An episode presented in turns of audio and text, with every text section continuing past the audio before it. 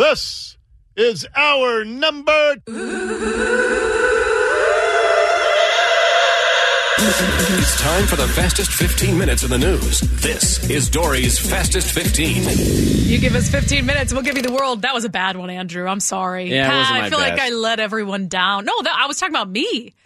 You think you did something? What'd you do to it? I, I, I don't know. I wasn't happy with how it started, and it didn't have a very strong t for the two. Oh, well, I'm sorry. Gosh. okay. Hey, wait, that was the second version, and the first version had no t- t- at all. You know, I, I was trying to get festive. It wasn't my best hour number two echo. I will try to do better tomorrow. Um, Nicole, we getting some wedding advice in? I asked you guys to send me uh, tips for are. planning a wedding to the text line triple eight nine seven three KIRO. I'm sure Dori will be thrilled that I'm starting off the fastest fifteen talking about weddings. Two oh six Brandi, don't sweat the small stuff. Keep it simple. Speaking of small, keep the wedding small and intimate. If not, afterward, you will have wedding regrets when you add everything up and realize you didn't even get to have a conversation with over three fourths of your guests. The money saved would go much further for a better future if invested. Good advice. We're making a, a, a guest list right now. Well, Nicole, I'm sorry. I guess you're off the guest list. 206 says keep it small. I'm just kidding. Uh, Brandi, look into a cruise and get married on board. On or off an excursion. My wife and I got married on St. Martin Island, right on the beach. It was great, Ben. I've never been on a cruise. And I'm kind of scared that I'd be seasick. So I don't know if my wedding would be the first cruise that I would ever take. Because if I hated it, it would be awful. Uh, 206 wedding advice delegate to others what you need done. Otherwise, you'll get overwhelmed quickly. I think that's really good advice.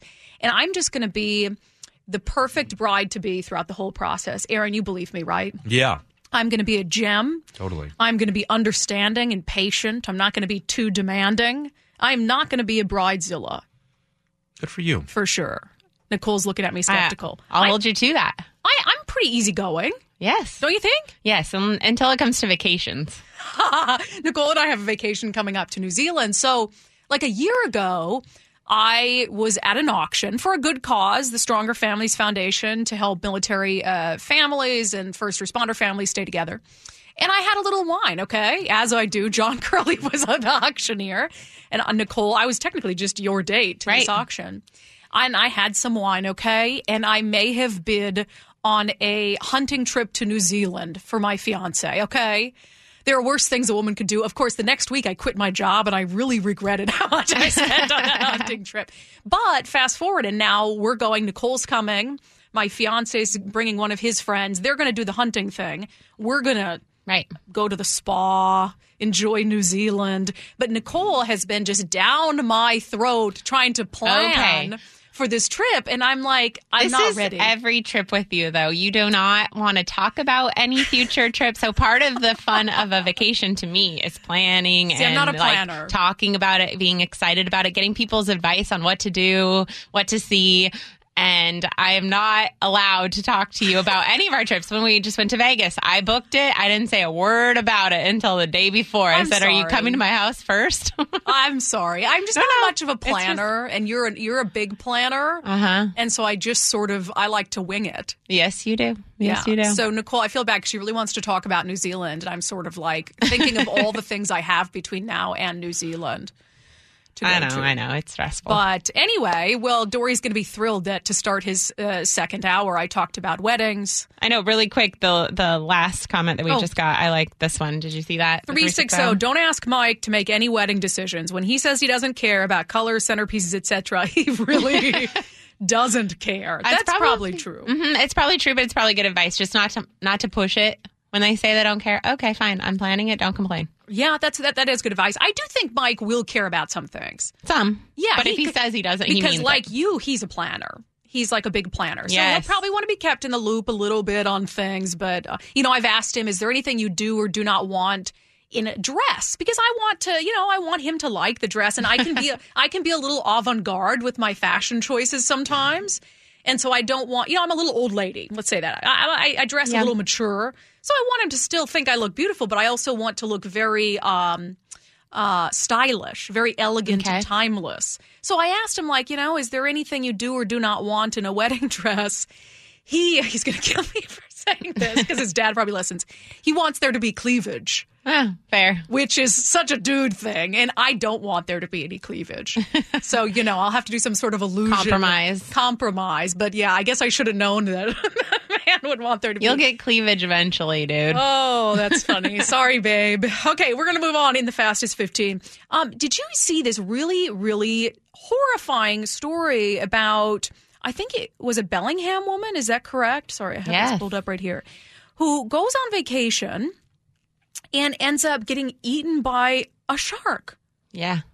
It's pretty terrifying because I think I've been to those beaches that she was probably at. Um, I don't, I am sure that they were specific and I don't remember all the beaches, but I've been to Maui. I've been snorkeling just as she was doing. And it's one of those things that makes you think twice because we go to, I mean, every, lots of people go to Hawaii Yeah. and you snorkel and you're like, it's okay. There won't be a shark thing. Or they, you know, say there's sharks and as long as you take these precautions, you're going to be fine. And, and it sounds like they think this shark was just extra irritated Aggressive. and, uh, just went for it, which it, it, it's ter- it's so sad to me, especially because I think this um her husband who was I mean searching frantically for her, and um people started making ridiculous comments online about him, you know, probably hiding her or something like that, but which is just obnoxious in Yes. this moment. But So, 60 year old woman from Bellingham, um, they believe that she was killed and eaten by what they're saying was probably an aggressive shark. They were only, her and her husband, while they were snorkeling,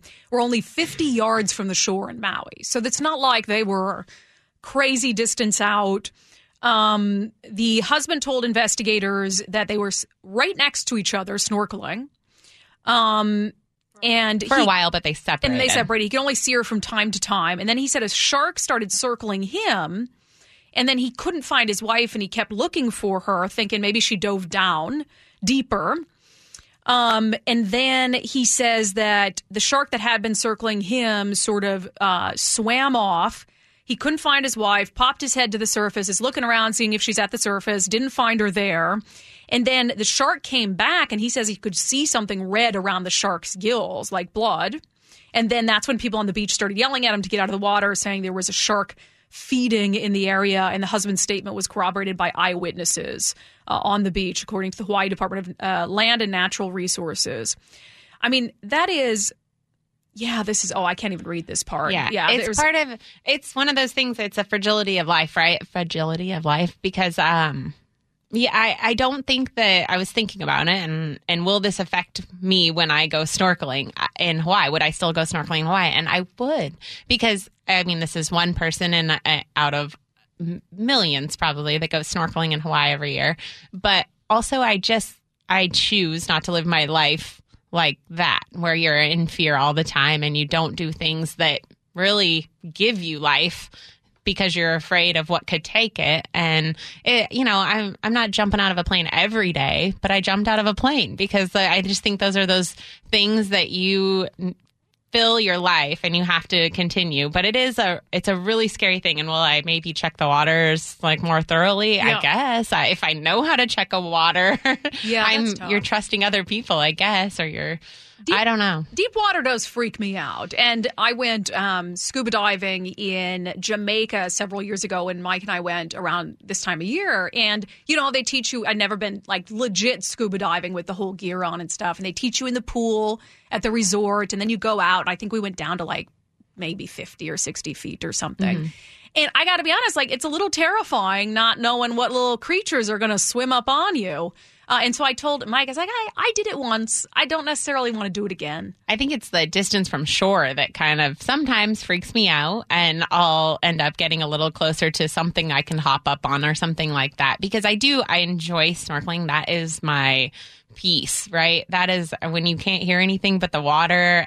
I love it so much. And I think that when you're, you know, you're looking around, you can see a shark coming if there's something to get to, right? That's my mentality going into it. But this, she was quite a bit from shore and that was probably not an option for her obviously and I don't know. It's just one of those things you hear about. It is freaky. I don't I'm curious if it actually changes people's behavior because it's just I don't know. I guess when it's your time it's your time and we all just hope It's not like that. Yeah, But that's horrifying. So I feel terrible for this family, and obviously they have not Seems recovered like- her remains, which is really sad. But yeah, I mean, snorkeling is kind of a different thing. Scuba diving, what freaks me out more than the prospect of s- sharks is the air prospect. When you're scuba diving and you're relying on, you know, your air tank and stuff, snorkeling's different because you're just right there. Right. I think that's what really freaks me out about scuba diving.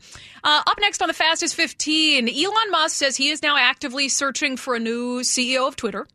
And he will step down when he finds someone who's crazy enough to take the job. He hasn't got your application yet. I don't know. I, I, I, I assumed that once he got mine, Right. it would be a done I deal. thought you overnighted it. Yeah, it's really strange. Um, so you know, I don't know who. I think he'd have to find someone one who's crazy enough to take the job and take the criticism, but two who will run Twitter in the way he wants it to be run. I think it would have to be someone who Elon Musk really, really trusts with um, Twitter and his whole his vision for free speech and not running it like the way the old guard run it ran it. Uh, but Snoop Dogg has offered. Snoop Dogg put Well, out, he put a poll up. he put his own Twitter poll, mm-hmm. and people want Snoop Dogg to be the CEO of Twitter, which I think is a terrible idea.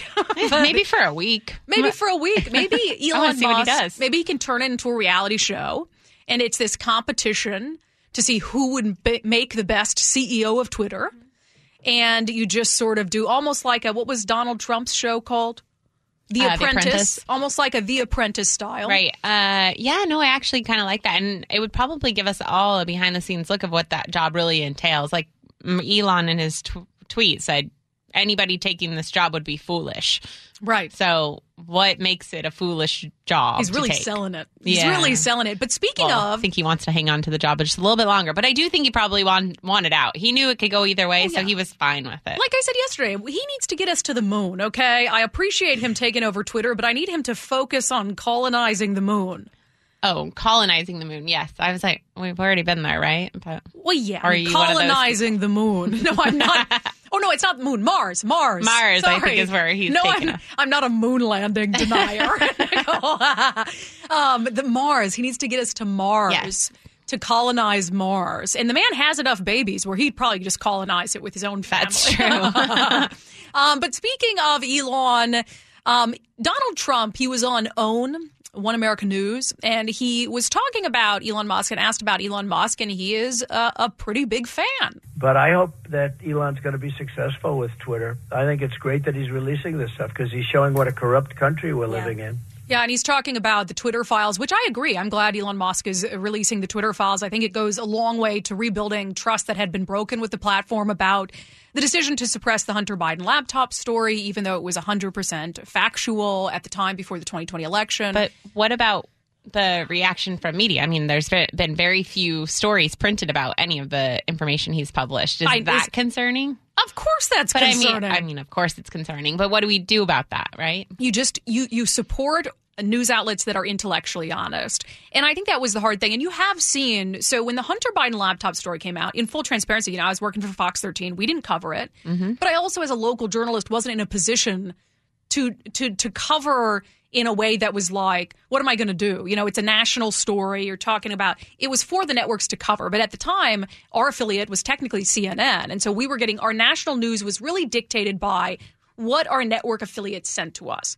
So there was, I'd get people all the time, why aren't you covering Hunter Biden's laptop story? Well, it's like, because I can't, I'm a local journalist. I'm not in a position to do deep investigative reporting on this laptop. Right. We're relying on what we get from the national outlets. And well, because you're relying on their ability to fact check this stuff, to Right. look into it, and either they were choosing not to. I'm saying this is there. There are many outlets that either chose not to or did look into it, but the as Elon pointed out, there was information suppressed by agencies that. Mm-hmm. Um, I think is actually the problem here, right? I mean, yes, the Hunter story is unfortunate. It didn't make make it to where it should have when it when it came out, but it's for the future of stories like that being covered by these agencies. That's what you have to take that information and do with it. And it's a real lack of, and we saw this a lot during the pandemic, it's just a lack of criticality from the media that has really reached a boiling point. And you saw it with, you know, anything that came out of the White House or Fauci um, was, okay, this is accepted truth. This is what it is. We're not going to push back. We're not going to question. We're not going to challenge. And that's also what you saw with the Hunter Biden laptop story when the New York Post broke it and Twitter went to these extraordinary lengths, even prohibiting the link to that story from being shared in private uh, private messages between users, which is something that's usually reserved only for child pornography, where they have a system they can identify you're, you're sending child pornography back and forth and they can stop it. They use that same technology to stop the private sharing of the Hunter Biden laptop story in direct messages. And so then you had a lot of the mainstream media say, well, if Twitter is suppressing this story and saying, oh, you know, it could be foreign information, then it, we just accept that as is. And it wasn't until just a month ago that CBS actually verified the contents uh, of Hunter Biden's laptop were off, were in fact authentic, As if it was brand new As if it was brand new. It's like no, the new the, the New York Post did that story before the 2020 election. But you're right when you see the Twitter files, which. I, I've taken issue, I guess, with two different types of coverage of the Twitter files. Do I think that they are insane new information like earth shattering? No. I think that they reflect what a lot of us knew was going on. And we just finally got to see it in black and white. But it's also not a nothing story. And you have a lot in the media treating it as oh this is just a nothing story. Or they're completely going crazy like this shows the extent to which the FBI cooperated with Twitter. What I think is is true as always you know the the um I, I think the real reasonable coverage is always somewhere in the middle of CNN and Fox. These these were important documents by any journalistic standard for the public to be aware of. But also, I don't think that some employees within Twitter got enough credit for how much they pushed back about what was happening. One of the things that all of these releases of the Twitter files contained were internal emails that showed that some employees at Twitter were like, "Hey, we we don't have a basis for this. We don't have a basis to suppress this story, or we shouldn't be working this closely with the FBI." And so I think there are some hero employees at Twitter who aren't getting enough credit for the action they took to push back against some of the people in the highest ranks of Twitter. And so, what I'd like to see, as I always want to see with the mainstream media, and one of the reasons I left, is there's a complete lack of nuance. It's like either all in or all out. There's no ability to cover anything with nuance, and I think that's what you really saw here. Uh, one more cut from Elon, uh, or from Trump on Elon. He says that Elon Musk, for what he's doing, is a hero. has a lot of different hats. That's not an easy thing to find in that world. You need technology, you need politics, you need sort of everything.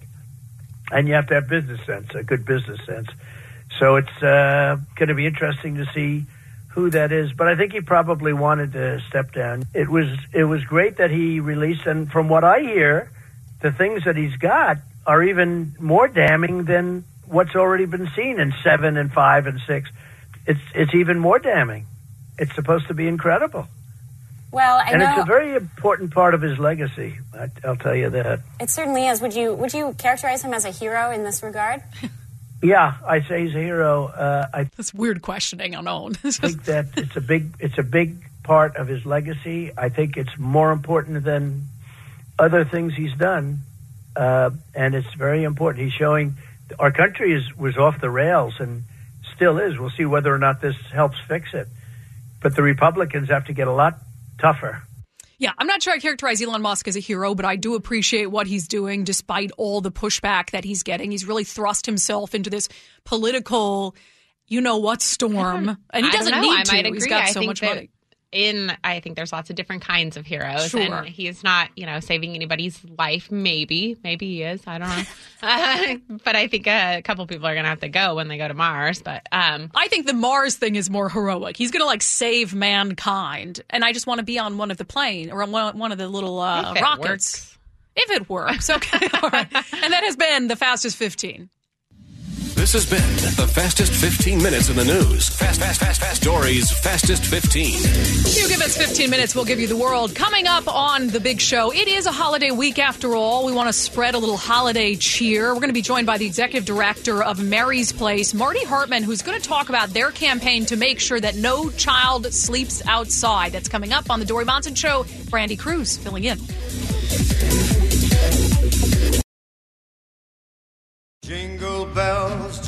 Bells, jingle all the way.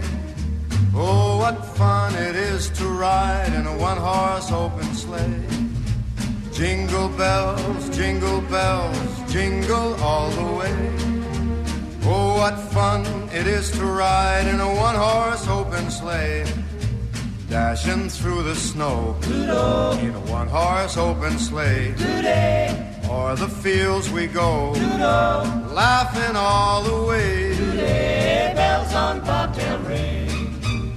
Of course, we've been talking a lot about the homeless crisis uh, in Seattle and beyond. I know Dori has talked about it for a long time. And yeah, there are some controversial elements of it, of what's contributing to the crisis. But I think this holiday season, one thing that we should all be able to agree on is that no child should be sleeping outside.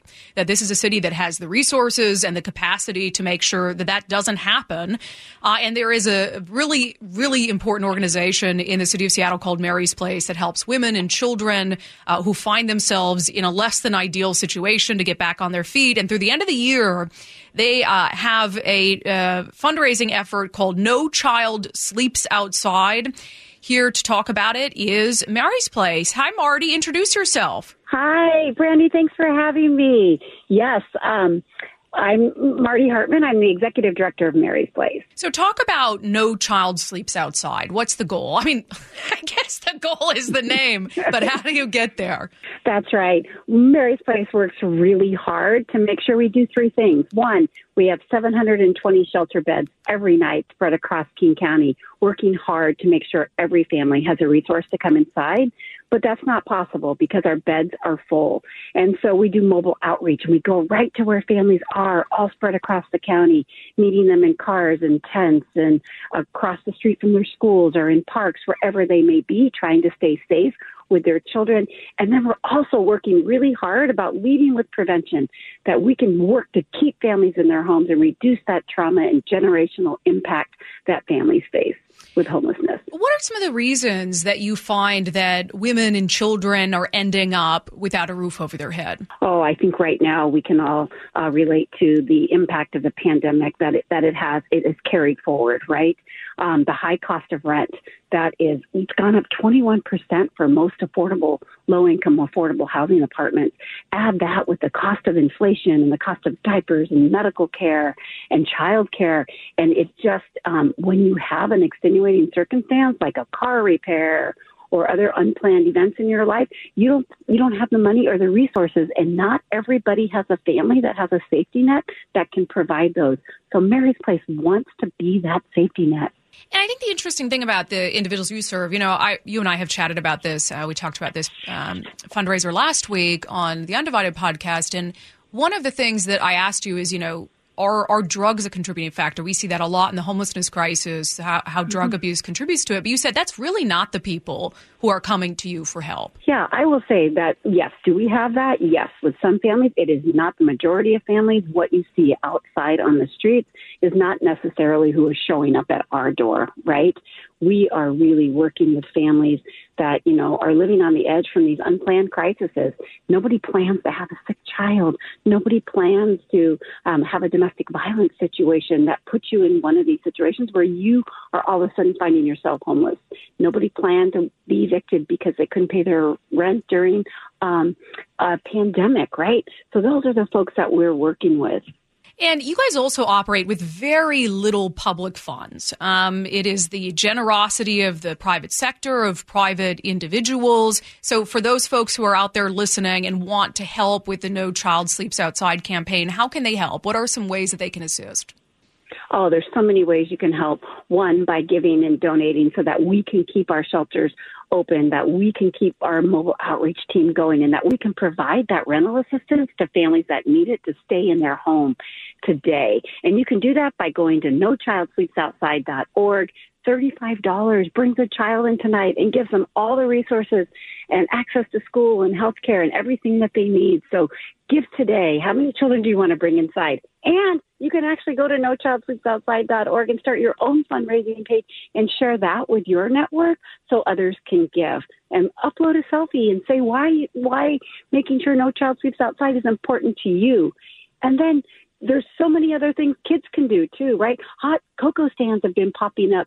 People are doing donation drives, cleaning out their toys, making sure that they give those uh, to children that can use them through our Mary's Place donation. And you can go to our website, see what we need. Right now, coats are critically important. If you're cleaning out, please send coats and twin size blankets so that we have enough to give to our families as they move into housing as well. So anything that you can share with us, uh, we want to make sure we can pass that along. So everybody can do something. Marty, on a broader scale, you've been doing this work, bless your heart, for 23 years in our community. And obviously, we know, the homelessness crisis has really reached just um, really unacceptable levels in and around the Seattle area. What do you think it's going to take to make significant progress on this issue? Right. It's about um, systemic change, right, in, in a lot of our systems. But that only comes when we, um, as we bring people together, right? This is a community crisis that needs to be solved by our entire community and actually our nation, right? But when it's bringing the public and private sector together, we have a chance to learn from each other, utilize best practices, utilize data to inform how we do this work going forward. And I think that's been uh, part of the success of Mary's Place is leaning on everyone to be part of the solution. So that's what I'm hopeful for. All right, Marty Hartman, Executive Director of Mary's Place. Give us the uh, website one more time for people who want to help out with No Child Sleeps Outside. Yeah, please go to nochildsleepsoutside.org. $35 brings a child in today. It's our community that will solve this crisis. All right, Marty, thank you so much and happy holidays. Thank you, Brandy. Happy holidays to you too. Much more ahead on The Dori Monson Show. Brandi Kruse filling in.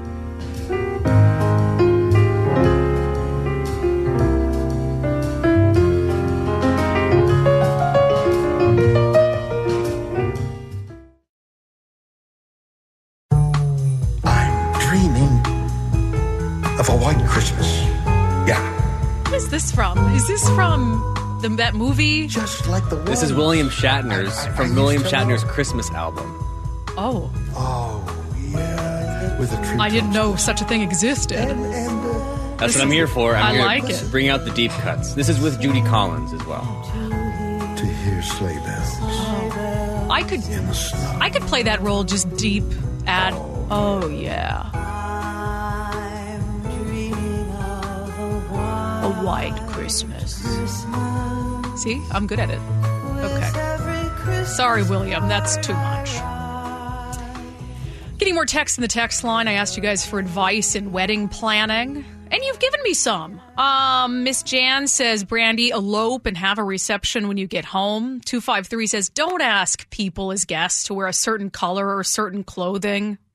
My girlfriend tried that. Big disaster. I tend to agree. Although I think generally speaking, people want to know is it a very fancy wedding? Is it like in, you know, a barn? So I think you have to give somebody, especially women, they want some sort of indicator for how they need to dress. I agree with that. The you know formal, semi-formal, or casual, whatever you can say that. But uh, yeah, some people have tried the whole black. Everybody wear black and white. Everybody wear No, I wouldn't do something like that. Too restrictive. 425 Brandi, the feeling of being surrounded by all of your family and friends is wonderful, fulfilling, and incomparable. That's Michelle from Kirkland. Let's fit one more in. 360 says, The best thing I did at my wedding was have my best friend take pictures with my phone. So she had pictures. I, tell me if this is, before I get to this next story, I kind of don't want to let people take pictures with their cell phones during the wedding. That's okay, right? Um, I yes, I've heard Okay. that before too, where you don't want everybody with their phones up in the air and people and can't then it's all in see, and it's like that's why we have a photographer there. You just enjoy the wedding. Absolutely, Uh, but this. is important to make a list for your photographer of all the pictures that you want, like with wh- whichever family members they have to actually check off. That's Uh, huge. I mean, my sister is a wedding photographer in Miami, and so she's the one who's going to be choosing Right. the wedding photographer and, and figuring all that out. So I think that's good. All right, actor Tim Robbins, who is admittedly a leftist, he uh, did a really, really interesting interview on Russell Brand's podcast where he was really self reflective about his own behavior during the pandemic. And one of the things he was saying is, you know, at the beginning, he bought in hook, line, sinker, whatever the government said to do. You jump, I jump, how high? I mean, wore the masks, uh, did the vaccine thing. And he said he was angry at people who didn't. And that's really how he felt. And now he's reflecting on that. Um, in this, because Russell Brand's been very critical of some of the government uh, lockdowns and mandates and things like that, and so Tim Robbins is saying, "Look, you know, I, looking back, I wish I had not have been that way."